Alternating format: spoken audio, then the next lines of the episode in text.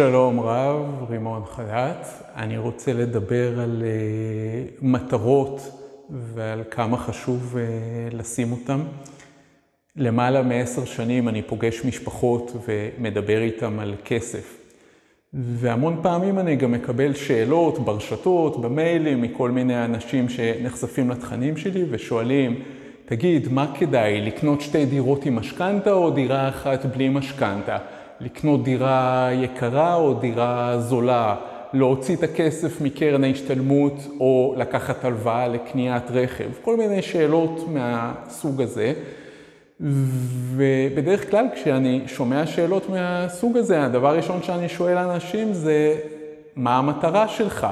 כלומר, זה לא שיש פתרון אחד שהוא טוב לכולם, אלא כל פתרון פתרונות שונים מתאימים לאנשים שונים, כשלכל אחד יש מטרה שונה, והפתרון עצמו צריך לקרב אותו לאותה מטרה.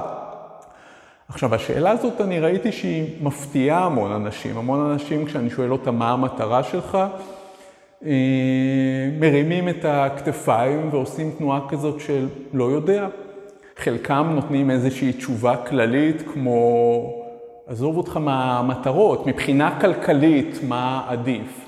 ואני חוזר ואומר, מבחינה כלכלית זה צריך לשרת משהו, מה המשהו שהכלכלה אמורה לשרת.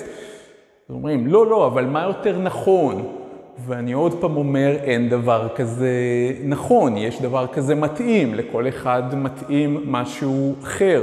יש אנשים שממש מתעצבנים, וזה נראה להם ש... אולי אני לא מקצועי, כי יש יועצים אחרים שמיד יודעים מה נכון, ואני במקום להגיד להם מה נכון, נותן להם עוד ועוד שאלות. אבל בעצם זה לב העניין. אני רואה אנשים שהקימו משפחה, מגדלים ילדים, ולמעשה אף פעם מהרגע שהם או עמדו על דעתם והתחילו לנהל אה, אה, משק כלכלי, בהתחלה רק של עצמם, אחרי זה אולי עם בת זוג, אחרי זה עם ילדים. מעולם לא שאלו את עצמם מה המשק הכלכלי הזה אמור להשיג, מלבד האפשרות להכניס נגיד 20 אלף שקל, ושהעשרים אלף שקלים האלו אה, ישרתו את ההוצאות שלהם באותו חודש. ואני לא מדבר כבר על כאלה שההוצאות גדולות מההכנסות, אבל המון אנשים מרגישים שזה מספיק טוב מבחינתם אם הם מצליחים את ההוצאות לכסות באמצעות ההכנסות, אולי אפילו לשים קצת בצד, אבל שוב, בלי שום הגדרה.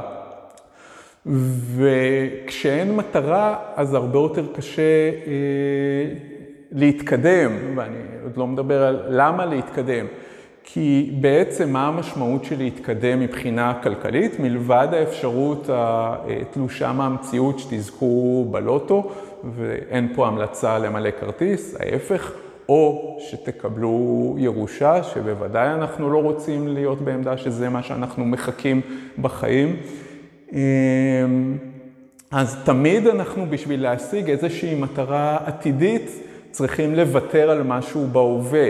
עכשיו, אה, את אותם 2,000 שקלים שצריך לשים בהשקעה נושא תשואה, אני יודע היטב מה הסבל שיגרם לי מלהפחית את ה-2,000 שקלים מתקציב ההוצאות שלי. זה אולי פחות נסיעה לחו"ל, זה אולי אה, להיות באוטו פחות מפואר, זה אולי המון המון דברים שאני מרגיש אותם כבר בהווה. ואם אני לא תכננתי מה לעשות איתם בעתיד, אז אין לי כאילו שום מטרה, ואז נורא קל לי לוותר הלאה לאסוף את ה-2,000 אה, שקלים האלו, ואז גם הסיכוי שלי להגיע הלאה להגשמת איזושהי מטרה שאולי אני אחשוב עליה בעתיד, הוא מאוד מאוד קטן. אבל בעצם, אם היום אנחנו בדירת... אה, שלושה חדרים ותכננו אה, שיהיו לנו שלושה ילדים, את זה אנשים כן מדברים על זה, אז יכול להיות שבשלב כזה או אחר אנחנו כן נצטרך לשדרג דירה. לשדרג דירה זה דבר שעולה כסף. צריך לחשוב, אנחנו בעוד עשר שנים נרצה לשדרג דירה וזה יעלה לנו נגיד 200 אלף, ובעוד חמש שנים נרצה להחליף מכונית וזה יעלה 50 אה, אלף. אז צריך ללכת על כל הסכומים האלה ולתכנן כמה היום אני צריך לשים בצד כדי להגיע לכך שיהיה לי את הסכומים האלה. עכשיו, מי שלא יעשה את זה, אז כביכול הדרך פשוטה, הוא בסוף ייקח הלוואה יותר גדולה. רק מה שהוא יפסיד בהתנהלות הזאת, שעל ההלוואה הוא ישלם בנוסף לסכום שהוא לקח ריבית, בניגוד למצב שבו הוא חוסך ובנוסף לסכום שהוא שם בצד כל חודש, הוא מקבל ריבית.